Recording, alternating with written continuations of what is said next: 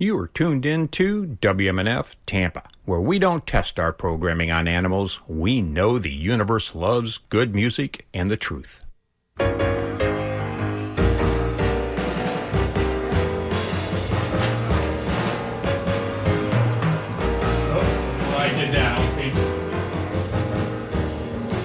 Hello, and welcome to the Sustainable Living Show on WMNF Tampa 88.5, where every Monday at 11 we bring you a conversation with local experts on sustainable issues.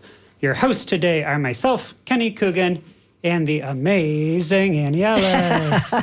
Thanks, Kenny. I think you're amazing too. Thank you. And I am back, back, back, back again. Yes, I'm so glad. Kenny has been quite the traveler lately.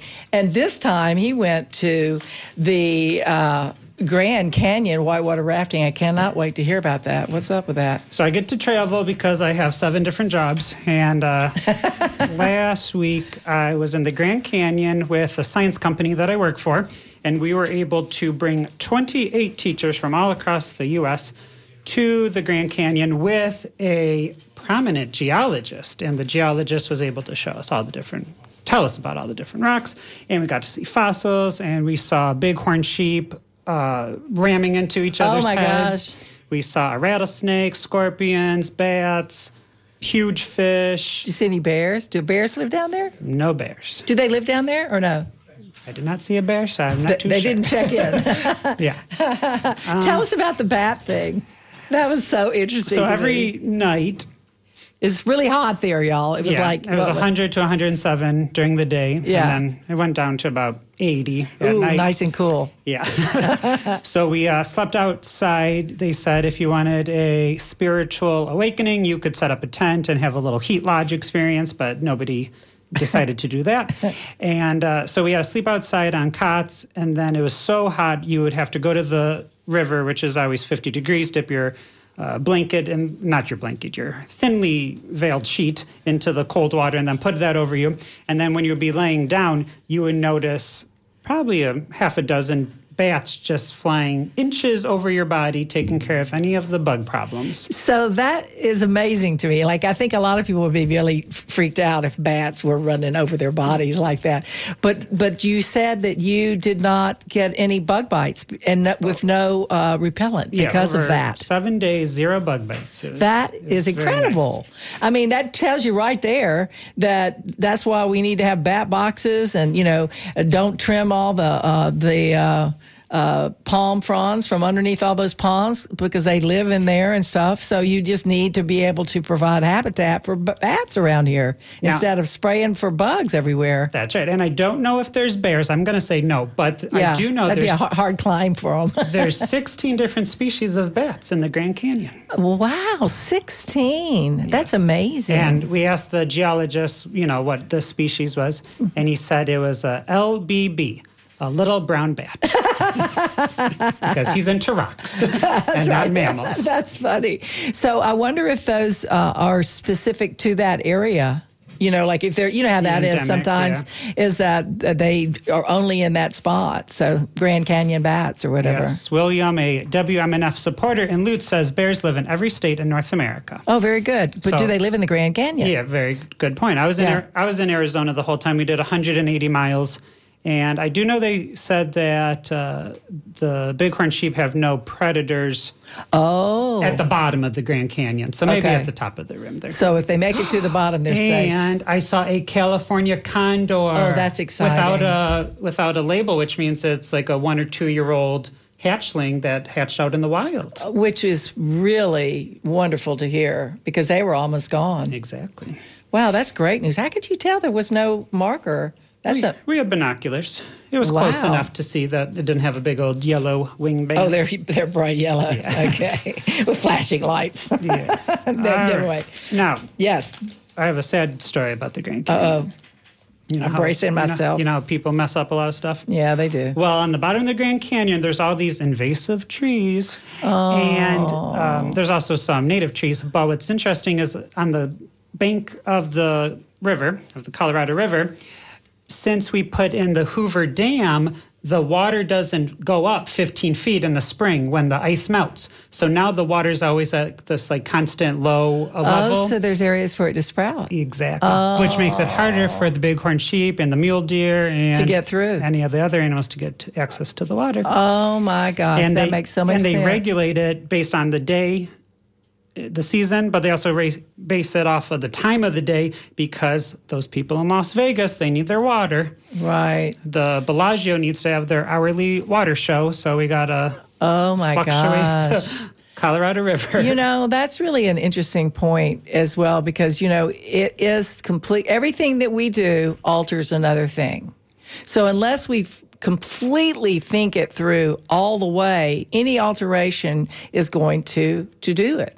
So, you know, I mean, I know a lot of people just go, well, man is, you know, here and they're going to do it. And, and we, we are the, the top of the food chain and that sort of thing. But it is a delicate balance of if we do change one thing, what is that going to do to us? You know, it could definitely be that trickle down syndrome, that little domino effect that is going to hit us hard too. So there was 30 of us. We brought 28 teachers, and then we had three uh, tour guides.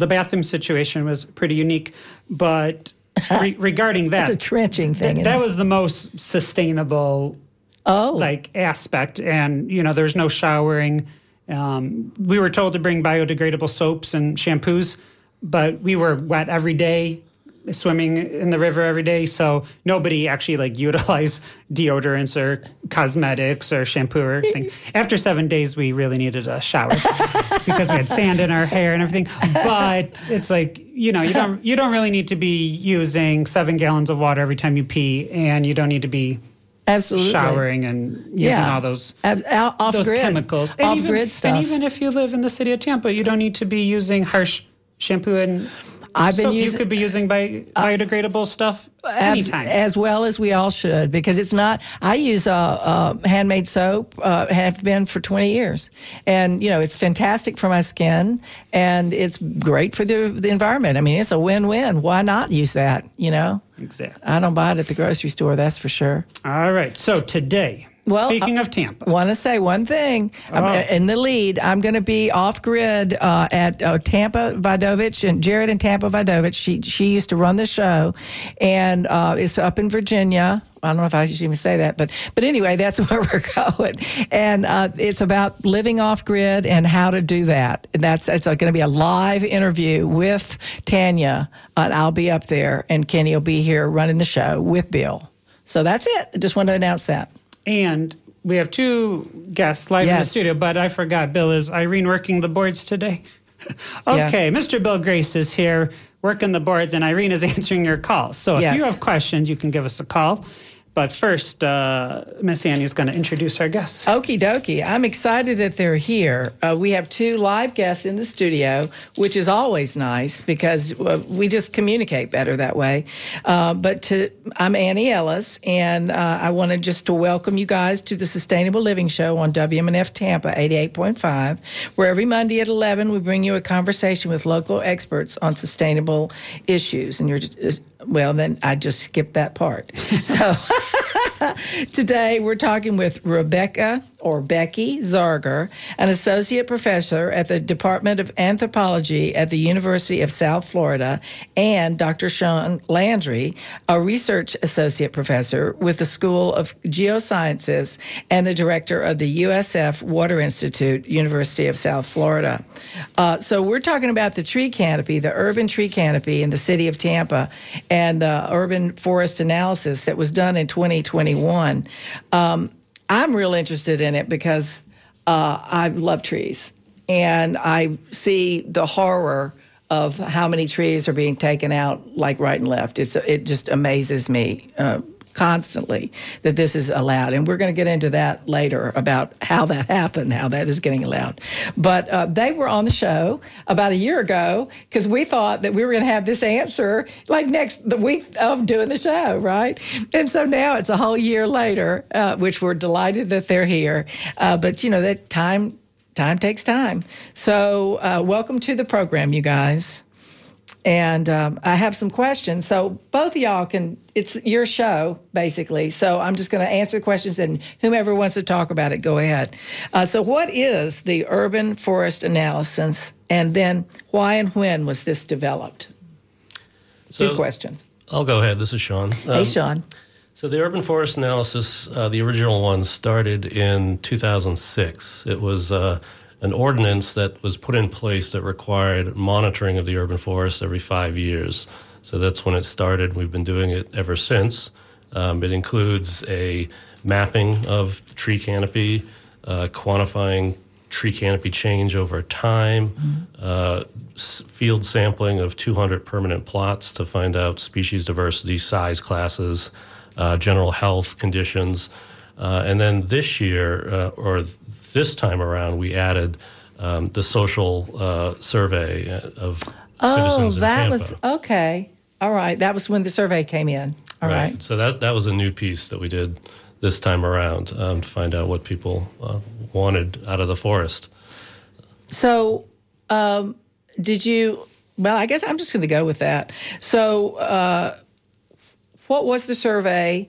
Who participated and how they found out about that? Rebecca. Um, yeah. Thanks, thanks, Annie. I'm uh, glad to be here with you all this morning in the pleasure. studio. Uh, so, um, the the social science component of the study included a survey, but it also included uh, 35 interviews with residents, and I can talk a little bit about. Um, about that as Okay. we kind of get into our, our um, discussion here.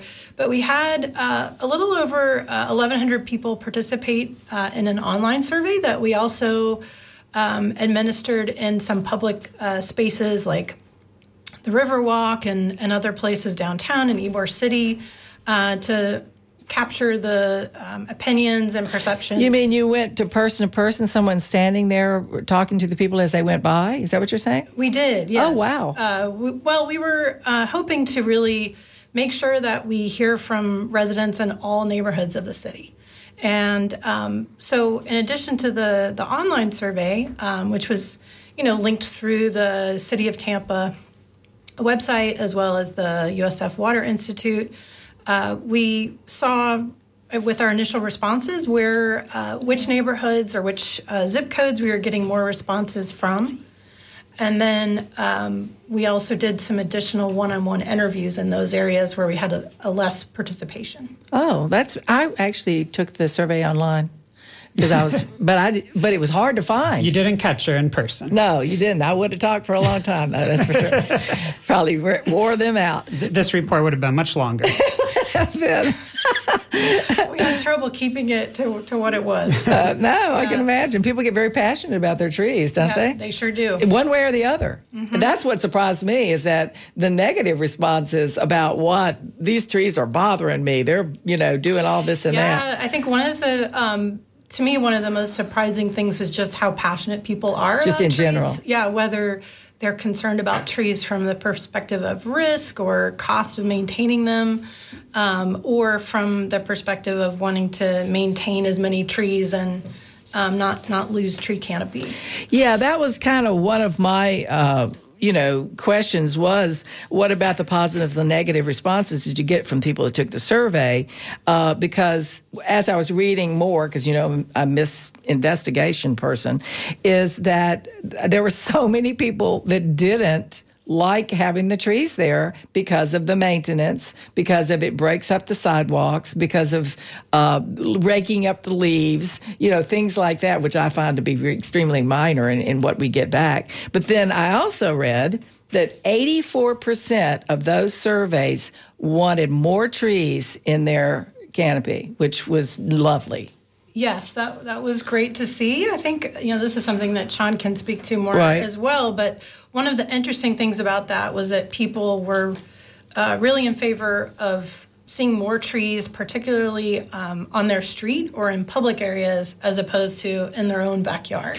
Oh, so I that. think there's a lot of complicated reasons for that. Oh, Um, yeah. yeah, Yeah. and I think uh, you know space is one, but also the cost of maintenance Yeah. of uh, of healthy trees is um, a real driver there. You know, it's interesting though because I have oak trees that I planted. I planted two, and and then I planted another. Well, I didn't plant it; was planted there, but it was young when I moved in the back, and it's now huge. It's probably about five points from a grand oak at this point because I've lived in my house almost thirty years.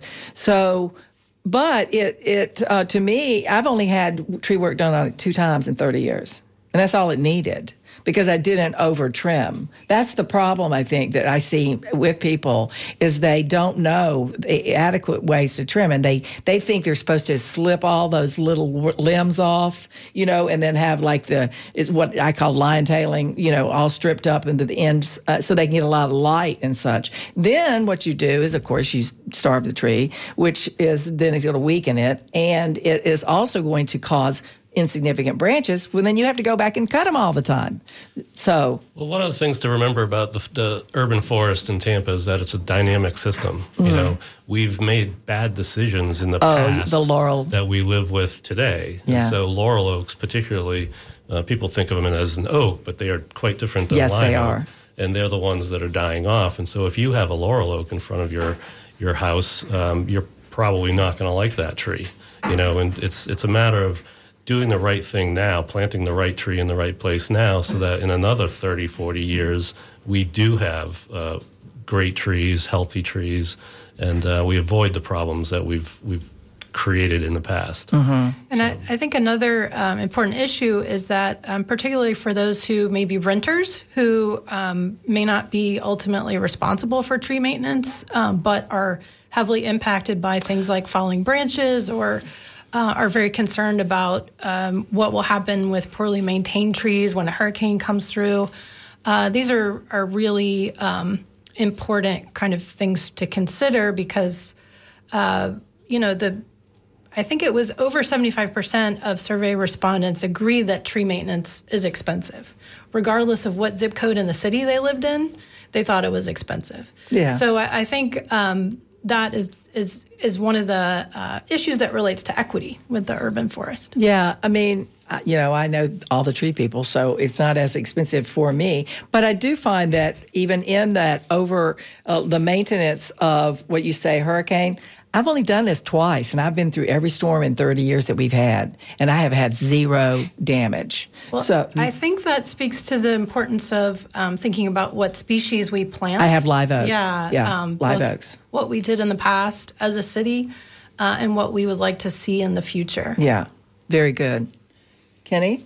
So I just uh, was wondering. We're talking about the city of Tampa tree canopy and urban forest analysis. So in the city of Tampa, are we saying that the whole city is an urban forest, or are there sections where we don't consider that urban? no, when we uh, when we think of the, the word urban forest, it's it's all of the trees and vegetation and everything associated with it, you know, in the city, and we sort of use that term uh, broadly when people when people say urban forest. They're generally referring to everything that's growing, you know, within the city as an ecosystem. And what is that? Does that mean the city or the uh, because Hillsborough County is huge? So what is that? What are the parameters of that? Well, in this case, it's just it's based on the fact that we're doing this work with the city of Tampa. So it's the city's jurisdictional boundaries. But the reality is, the urban forest is a continuum, right, and extends mm-hmm. throughout, you know, the county as well. Uh, but we didn't we don't study the county in in the, this particular. That would take work. years and years and years. so, in your analysis, how has the tree canopy changed since the last time we looked at it? Well, unfortunately, the tree canopy has declined, and um, not a big surprise. So one of the things that it's it's significantly declined between 2016 and 2021, the two latest periods of time, um, but it's also declined since 2011. We've lost the equivalent of four Davis Islands in terms of area of tree canopy since 2011. That just nauseates it's me. fairly large, larger area, and we're getting down to the point of what's 30% tree canopy, which is sort of a level at which um, a lot of research shows is a sort of a, a, a what you want to aim for at a minimum. oh, so we're getting that, and you know, yes. So, so you're you're saying that we are getting to that point, whereas is we are considered like a really tree city. But now you're telling us from these uh, things that you've done that we are getting to the bare minimum. We're getting to the minimum what is advised for a lot of other benefits that trees provide. And Right. so we're sort of at that threshold where we don't want to keep declining. We're at the lowest level of tree canopy since 1995. And, uh, it, you know, and that's quite a bit. If you look at the trend in, so we measured it since 1938, actually, and how wanted to see how tree canopy had changed over time. And previously, before Tampa was developed, our ecosystem was sort of a, a, uh sparsely treed pine flatwoods type yeah, which surprised me when you said that. And yeah. so, as over time, as people moved in and development occurred, there was actually planting of trees and growth of trees that occurred, and then sort of at a peak in 1995 or so, and it's sort of gone down since since then. So, and there's a number of reasons for that. Obviously, we. Um, you know, there's the, a lot of development's been occurring, particularly in redevelopment in South Tampa, and you know, trees are being, uh, you know, removed um, for development. There's also been a lot of infrastructure work of putting in, uh, you know, um, stormwater water lines, and sometimes that requires removal of trees as well.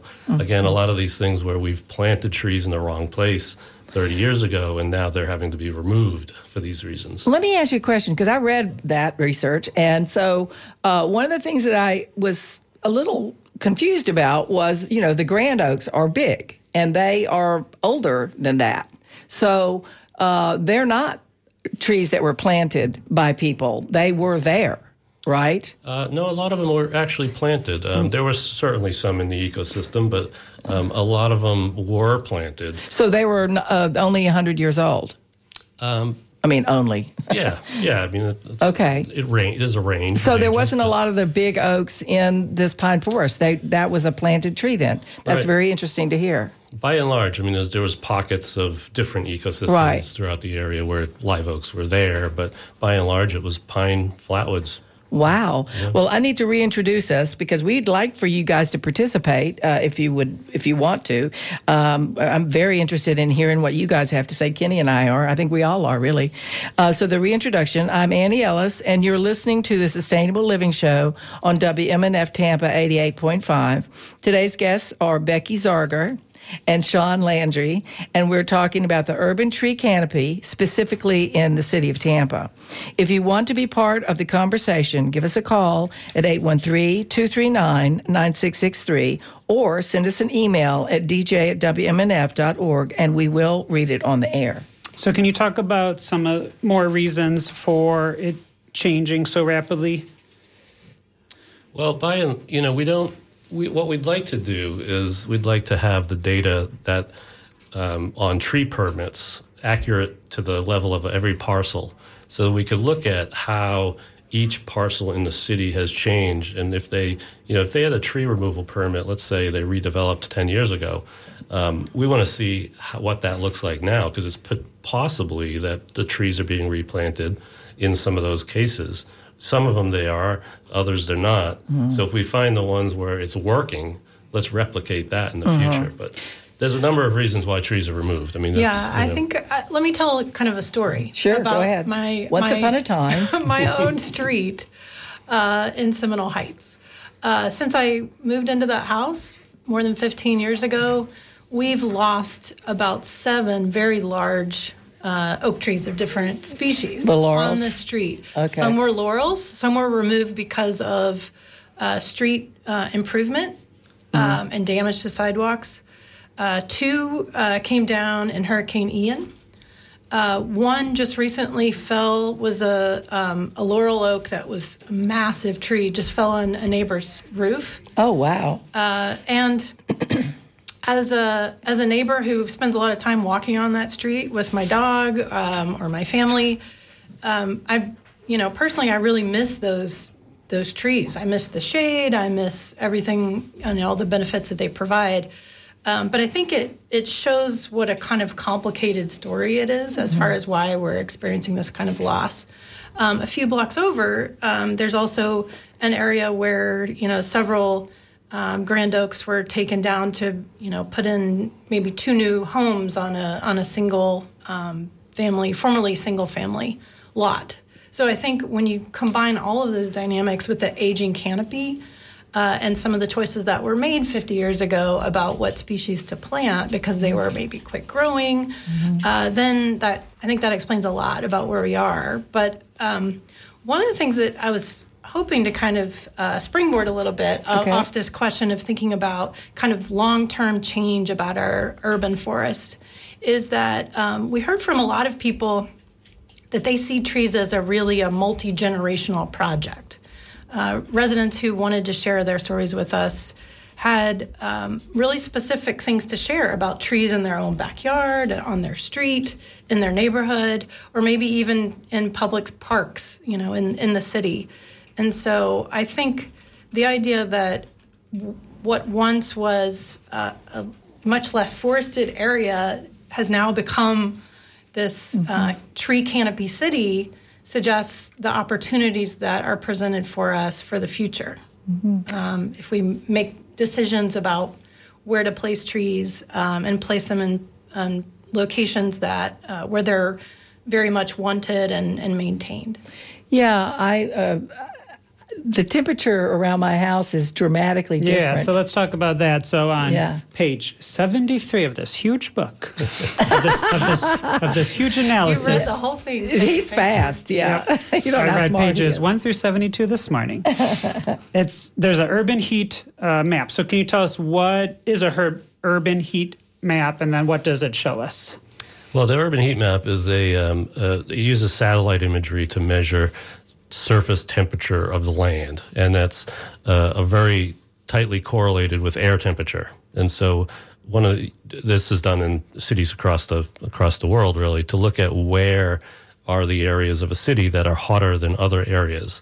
And there's a there's a real t- tight relationship between tree canopy um, and other vegetation and, and lower temperatures as opposed to concrete and pavement and higher temperatures.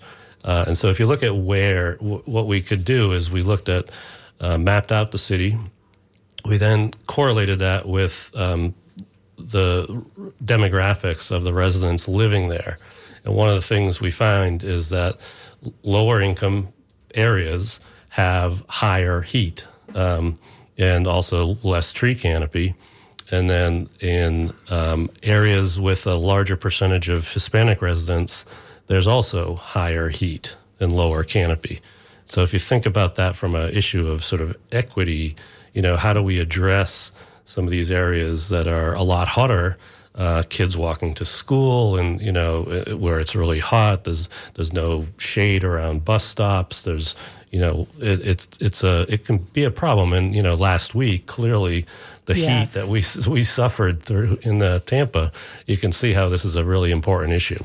But it's it can be addressed. You know, the the mayor's new 30 by 30 kind of campaign of planting 30,000 trees by 2030 they are going to be targeting some of these areas where based on urban heat so you can kind of target planting of trees let's say in the pu- public right of way along sidewalks or along bus bus stations um, bus stops. And um, you know you can do it based on prioritize the areas that are hotter you know? And so it's just it's just one way of thinking about uh, where do you plant? You, you know let's address some of these issues So the uh, when you're talking about that, I was thinking about because you, you're also the tremendous program. You know, those the selections of trees are sketchy to me on that because you know if you're going to put y'all don't really want an oak uh, by the sidewalks anymore. I mean, I like my oaks by the sidewalk, uh, but it does tear tear them up. I mean, it does. I, I, know that if we put in a rubberized sidewalks, it wouldn't be a problem, and that's doable. But it has. I've I brought that up 20 years ago, so I'm not sure you know, maybe it just needs to be brought up again. Uh, so because we don't get a canopy if we put in those little tree streets. I mean, uh, trees for the streets. Well, So- the tremendous program. I guess you know they have a a, um, a group of different Right, species, they and they sort of depending on where they're going to plant, they'll make the best choice. And so, but it's also the tr- specifically the tremendous program. It's also about what the homeowners request. Right. Right. So they might be requesting the flowering tree that's smaller stature, and you're not going to ever get a huge canopy. right, but- which seems to be to me that that should be uh, eliminated in the selection. That's my point. it's like it should be limited into design, right? And then Kenny needs to talk. well, I I think it's important to note that there's a long waiting list, like over a year, Oh, for wow. the Tremendous program, and that was one of the things that um, when we spoke with residents in interviews in particular, but also in the survey responses, um, there was a, a call for expanding that program. And I think you know if it were to expand, for example, these are some of the things that they maybe could. uh, to take into account, you know, to make sure you get the right tree in the, the right location. But the tree Tremendous program is only for the median, and if you have power lines over the median, You can when you request your free tree, the city says you can only choose from these six trees because they're only going to get 12 to 15 feet. So Correct. We, we don't want to have oak, live oaks or grand oaks No. in certain sections where the power lines are. But if they pushed it into well, your that, front yard, that's a different program Okay, because the Tremendous program only does the median. period. Yeah. Yeah. Too bad they can't broaden that too. Well, the, well, the city is. This city is looking at different, Broadening. diff, broadening um, tree planting in general. Oh, that's Through cool. Different, different mechanisms. Yeah, recently my friend was saying like you could go to a place and pick up your one gallon or three gallon trees, but the Tremendous program is where they plant it for you, Correct. and then all you have to do is water it. That's all right, correct. so let's uh, review. This is the Sustainable Living Show on WMNF Tampa 88.5. Today's guests are doctors Becky Zarger and Shawn Landry, and we are talking about the urban tree canopy, specifically in Tampa. If you want to be part of the conversation, give us a call at 813 239 9663. And the first person we will take is Richard from Tampa. Hello, Richard. hey, Richard. Hey guys, good morning. Great show as always. Thank you. I, I, you, you're welcome. I live in the Lake Egypt area of Tampa, and it was developed in the, between the late 50s and early 60s. And the trees are gorgeous. They may not be live oak, actually, may not be uh, uh, grand oaks, but they're all live oaks. But I'm noticing so many homes are taking these trees down. Like the new owners will come in. First thing they do is just hack the trees down. And these are like 80 year old beautiful oaks. My question is: Is there a law or a permit that is needed before you're allowed to take down these oaks as like a preventative? Because I hate to see these trees go. well, Well- Well, unfortunately, one of the things that happened at the state level a few years ago was that the state of Florida uh, prevented local governments from having control over regulating their own uh, trees. it's called House Bill uh, 1159, and it was done in 2019. So the city, the city of Tampa, um, used to have a stronger tree ordinance to try to preserve some of these larger trees. Uh, essentially, the you know this this House bill kind of gutted that in a way. Uh, they're trying to build some of it back or make the requirements a little more stringent. Um, but the reality is, if you're a homeowner, you can pretty much get away with uh, cutting down, you know, most most trees. All it requires now is permit uh, is a having a uh, an arborist or a landscape architect to sign off on it, and they might not be on the up and up. They will do things for money, and that's what I have found. Yeah, and I sadly I see a lot of the work being done on weekends. Right, where you can't call. Skirt, you know, roofs or whatever. It's just sad. I hate to see the trees go, but thank you for the for the information and great show. Thank, Thank you, so Thank much, you. Richard. All right, we have another caller from St. Pete. Hello. Hi, thanks for having the show. Um, it's a deeply important issue to protect our tree canopy and forest everywhere around the world, as, as well as here locally. Um, I just wanted to ask your uh, guests if they were familiar with, with the Cop City project in the largest forest in the United States, the Atlanta forest. It's in Atlanta. It's called the Cox C O X. Uh, Cop City, Oh, Cop City. C O P C I T Y. Oh, is Are this you guys familiar with Cop City? this is It- where uh, there's been some uh, conflict between Yeah. Uh, folks living in the forest and uh, law officers and east southeast east of Atlanta, right?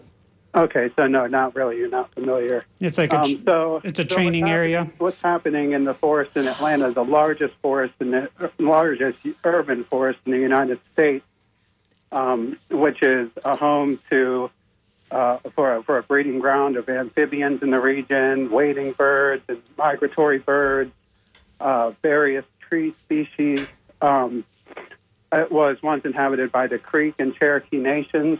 Um, it was violently taken from them. Uh, Atlanta Police Foundation, and uh, along with Chick fil A, Home Depot, Delta Airlines, um, Cadence Bank, and several other funders, are working with the Atlanta Police Foundation, which is a nonprofit organization uh, founded by a Secret Service agent. Wow. With um, with George Bush. That's a lot. Junior. That's a lot. Um, so uh, they're seeking to destroy the entire forest. They're taking over 300 acres of the forest. They've already killed uh, a, a college student, a land defender, oh my a God. peaceful person sitting cross-legged on the ground with their hands in the air inside of a tent, suffering 57. Well, uh, I'm going to have to interrupt you, uh, sir. Sir, I'm going to have to interrupt you because this is an, only an hour show and we don't have much time left. But I really appreciate what you uh, brought to the table. Uh, it's a terrible infringement on uh, on everybody, and I think that everyone should look that up. Cop City. Now, I we looked it up and saw what it was, and and everyone should look that up and, and inform themselves and do what they can do to help, per, you know. Drive that out, prevent it, whatever they can do, and make sure it doesn't happen somewhere else. Uh, we really appreciate your call, but we are going to have to let you go uh, because we do have to continue the show. But thank you very much. So, uh, Dr. Becky and Dr. Shawn, we got a couple of emails. One is from somebody, and they said it's hard to replenish trees that have been taken down when the city council keeps approving reductions in lot lines. Two and a half to three feet is not big enough for a live oak. No. And they're talking about like in between the properties. And then um, somebody also says, why don't we say, like, why don't we repeal that bill that the governor put in? And that, Oh, thank you. that, that's a great point. And uh, we have uh, David says it's shameful that the state of Florida took away local control in preserving trees. I think it's one of the most disturbing environmental laws to come out of the Florida legislation. I think it's totally a free pass for greedy developers to tear down all the trees, shameful and shameless all at the same time. Yes. And, So- and we're in agreement. Real, I would real quick. I wanted to say that in uh, in the 1970s, uh, Joe Chillura, who was a former Tampa City Council member and Hillsborough County Commissioner, he wrote the original protections for tree canopies back then. And then what happened in the 90s? Uh, pe people, uh, builders and advocates who got, gathered to figure it all out. I was with those people.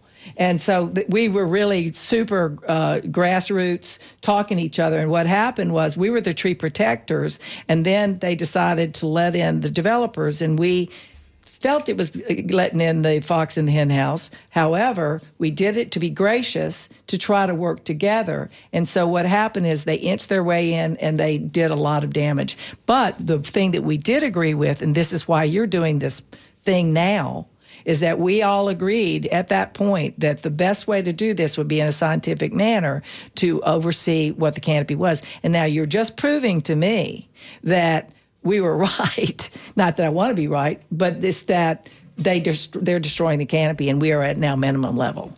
Which that's all I got to say. Well, we're definitely losing canopy right now, and I think that's where the, uh, you know, the when we presented to City Council, they they were pretty shocked by that, and, and hopefully that'll lead to some real action. I know uh, the mayor's response was the 30 by 30, you know, campaign for tree planting. Um, that's a new, you know, pretty aggressive. Uh, campaign to plant trees around the city in a, in a way of dealing with the loss of canopy, but you know I think more more needs to be done. But you know it, it's up to city council. City council has to vote to see where those trees are going to go.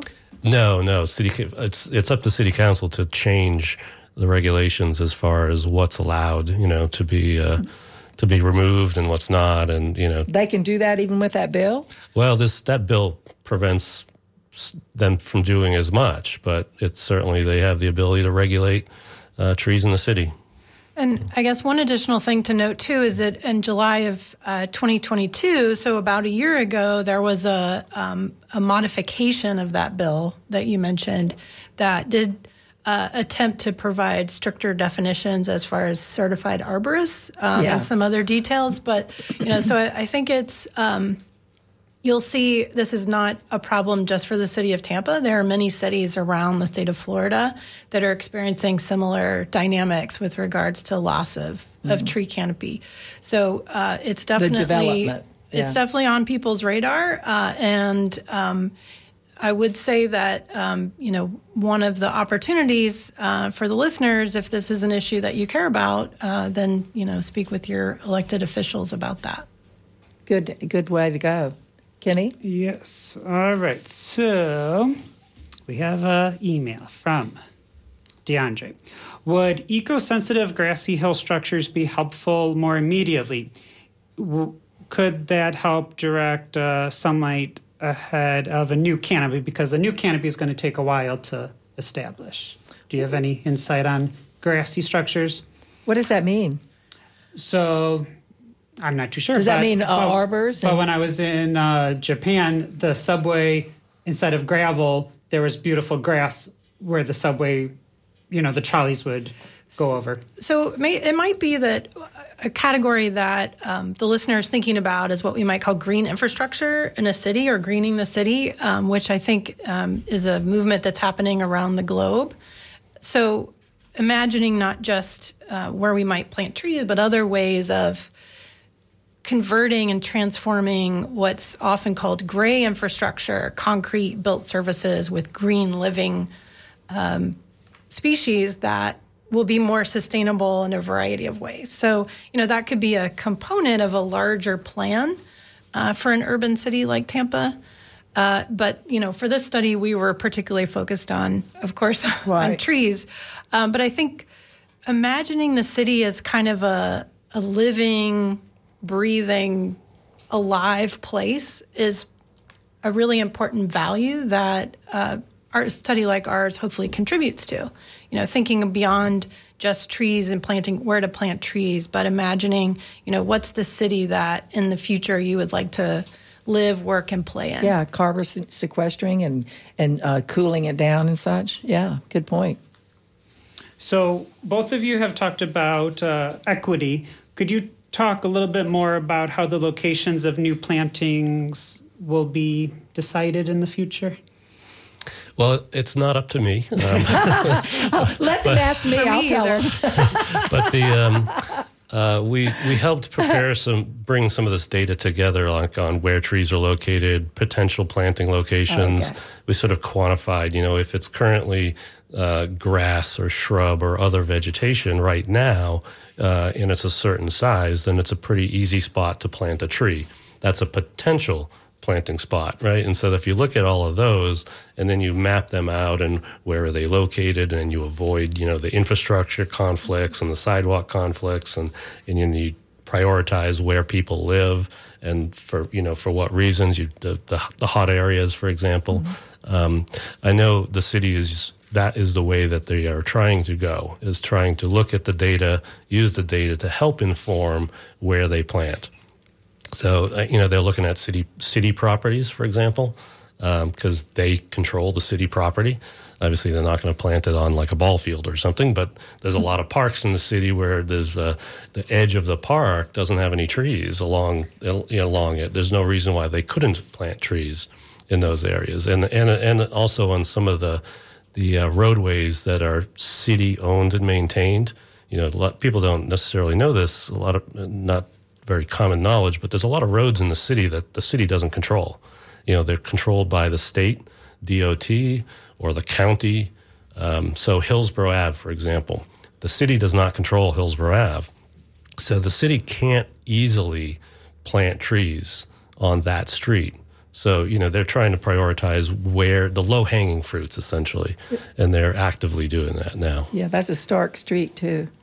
I- Uh, yeah, Becky, do you want to talk more about the equity? Yeah, just I guess one other component I think that's important, um, and I know uh, Shawn thinks about this often because it's part of his uh, email sig- signature line, but uh, you also don't. Uh, typically want to plant trees where they're not wanted right so thinking about uh, community preferences and priorities uh, and the ways that also information might be shared about uh, which tree species are more resilient uh, in the case of severe storms, uh, or maybe are less expensive to maintain over time.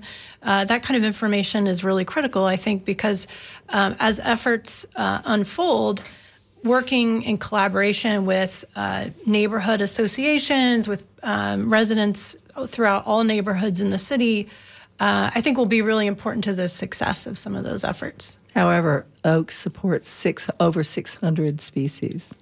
Just want to throw that out there. All right, so we got a we got a voice message, text message from Mike in St. Pete, and he said he asks, "What developer bribed what government official to get this passed?" And then he also mentioned um, that he says, "Why don't you say who pushed that bill? Who was the governor in 2019?" Which was, DeSantis. of course. I'll say it Yeah. out loud and proud. And then um, That guy. we also have a text message, and it says, "I love the uh, designed designated canopy roads in Tallahassee. Are there any other Florida cities with canopy roads? Thanks for the great show today, Bubba." Do you guys know about any other beautiful, I mean, purposefully planned city tree? That would be a great idea. There's there's a lot of a lot of cities have canopy roads. I don't know that they were designed to be canopy roads, but you know they by planting trees along the street and allowing them to grow. A lot of a lot of roads. Uh, we have some in Tampa. If you just drive around, Suburb Beautiful has them, but they've all stripped them out in the last five years uh, into the to radically uh, stripping the branches, so they're going to fail. right, right. can tell you think, that right I think now. there's been some infrastructure projects there too. Yeah. Um, so, yeah, I mean, canopy roads. Um, I don't know that every city necessarily celebrates them, but they are um, they exist. You know, in a lot of areas.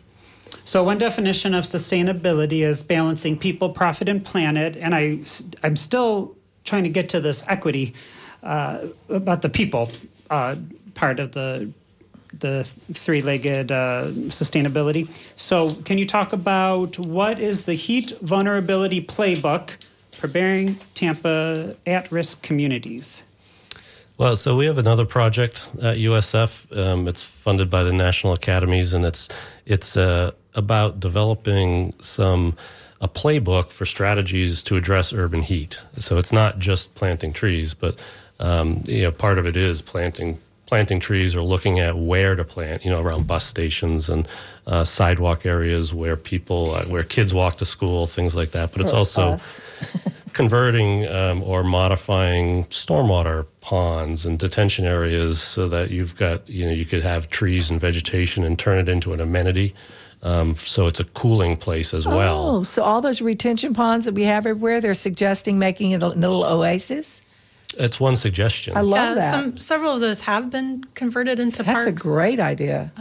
I, th- I think often, um, I think one of the challenges is thinking about how the surrounding neighborhood would like to see the space being used, um, and also thinking about things like, um, you know, recreation and what local residents might use the space most often for. Um, finding out more about that, I think, would be helpful. and if it was presented to the local residents that it was making such a difference in their temperature, their water drainage, all the species protection, all of that, maybe it could be sold to them like that. you know? I think the important thing is you know it, we've said it before but you know finding out what people want is such a is such an important issue you know to uh, consider when, whether it's planting trees or whether it's you know redesigning some of these stormwater treatment facilities. Yeah, and that's actually um, a, an important aspect of the um, the urban forest management plan that's in the process of going to be revised um, very soon.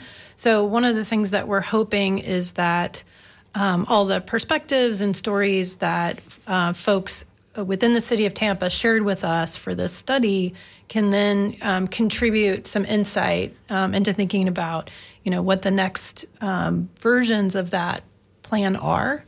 Like a re education. Well, I I would maybe frame it more as um, understanding and documenting priorities uh, and concerns, and also then thinking about sharing information uh, that that we do have around um, things like uh, getting the right tree in the right place, and and what's going to happen 50 years from now if you plant this tree in this Yeah. spot. Yeah. So Annie obviously is passionate about live Very. oaks and giant oak trees. Yes. do you have any experience or background, or does this uh, analysis go into the benefits of smaller trees? Well, we, we didn't directly study what the benefits were, but there's a lot of research on the benefits of trees. And it's, um, I don't know that the, you know, obviously larger trees have more carbon and, you know, they can mitigate air pollution better because they have a larger canopy, but it's not, uh, there's smaller trees also have their own benefits. You know, you can, um, just the view of, of nature, the view of mm-hmm. trees, the view of vegetation um, has health related benefits. Um, people uh, they've studied people they walk more in areas you know oh. where there's you know more uh, trees and vegetation and it's not necessarily dictated by size alone although they have to be about 50 years for to start really sequestering carbon 50 but, years but that's not the only purpose of a tree oh no god there's a million purposes i mean all trees any tree you plant plant it today or or 15 years ago. Yeah, that's yeah. right. I that's think right. um, you know overall our uh, participants in the study really emphasized the benefits of shade, but the next thing that was often mentioned, most often mentioned, was the the beauty that trees provide, that oh. aesthetic benefit, uh, and nice. the relationship that people have with trees in the city. So although there's a lot of um, great science behind things like carbon sequestration, uh, many residents are aware of that. I think it's important to keep in mind that kind of um, intrinsic value, mm-hmm. uh, the non-economic value the that heart, people find. The heart of it, yeah. All right, so we only got five minutes left, but we're going to take one last uh, caller, and this is Norton in Clearwater. Welcome to the show. Hey, Norton. You're on air. Yeah, I just wanted to talk about the canopy trees. I live on uh, Belleair next to US 19 and uh, the comment there is that they're going to take out the canopy trees in a couple years because uh, it's a main artery off of US 19. So I was wondering if maybe some kind of heritage list or something could list all the canopy tree things, and then we could get help to fight when they start to uh, widen the road and eliminate some of our canopy tree roads. Y'all have any thoughts on that? Well, I know City of Tampa has a list of um, I think there's, I think the map is on their website somewhere, or it's a map of the um, uh, grand trees uh, in Tampa. I know I've seen it before. I can't point to it off the top of my head, but so if you I went to that, Pinellas County has. Yeah, I don't know. But maybe if you went to that and you saw who regulated that, that maybe they could call them, find out uh, if there's a connector. I know that there is um, a wonderful woman that works here in Tampa to try to save the trees, and she worked super hard to try to not get that bill passed, and they didn't pay any attention to her. So don't maybe, give up. Maybe they could include Pinellas. Well, I'm just saying you need to really, you're going to have to do some research. You know, you're going to have to really, really work, and you might be a leader in this it could turn out to be you might be the leader. Yes. Pinellas, Pinellas does have an urban forest um, co- coordinator, uh, Carolyn. Um, How um, would they find her?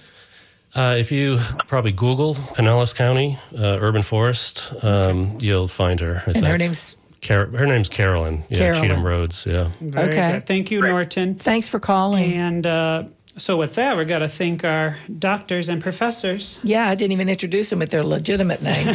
Sorry. Becky Zarger and Shawn Landry. Okay. They're both from USF, and uh, we appreciate you for coming and talking about the City of Tampa tree canopy and urban forest analysis. And can you tell us where our listeners can access this book or information?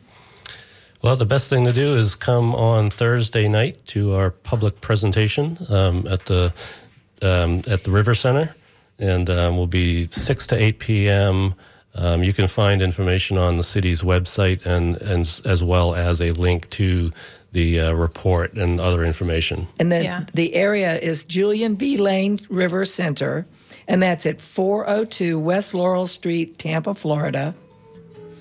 Okay. Yeah. Very good. Thanks and, so much uh, for having us. Oh, on. we're thrilled that you were here. Thank you guys for coming back a year later, and We'll have you next year too. Yeah. Very good. This uh, Saturday, I'm going to be at MOSI, the Museum of Science and Industry, uh, talking about carnivorous plants. As, as you do so well. Yes. And if you enjoyed this show and our weekly content, please consider going to WMNF.org, donating through the tip jar, and directing your donation to the Sustainable Living Show. Your donation helps keep us on air. Stick around for the next hour to hear WMNF Community Speaks with Mabili. And tune in next Monday morning at 11 for the next Sustainable Living Show, where we will be talking with Tanya Vidovich, who is a former host of the Sustainable Living Show. Live. Annie will be live in Virginia with Tanya. Yeah. And we're going to be talking about building and living off grid. And follow our Facebook page, so Sustainable Living WMNF, to stay in the loop. I'm Kenny Coogan. I'm Annie Ellis. And remember, if you are looking for someone to save the world, look in the mirror. Bye bye. This is WMNF Tampa.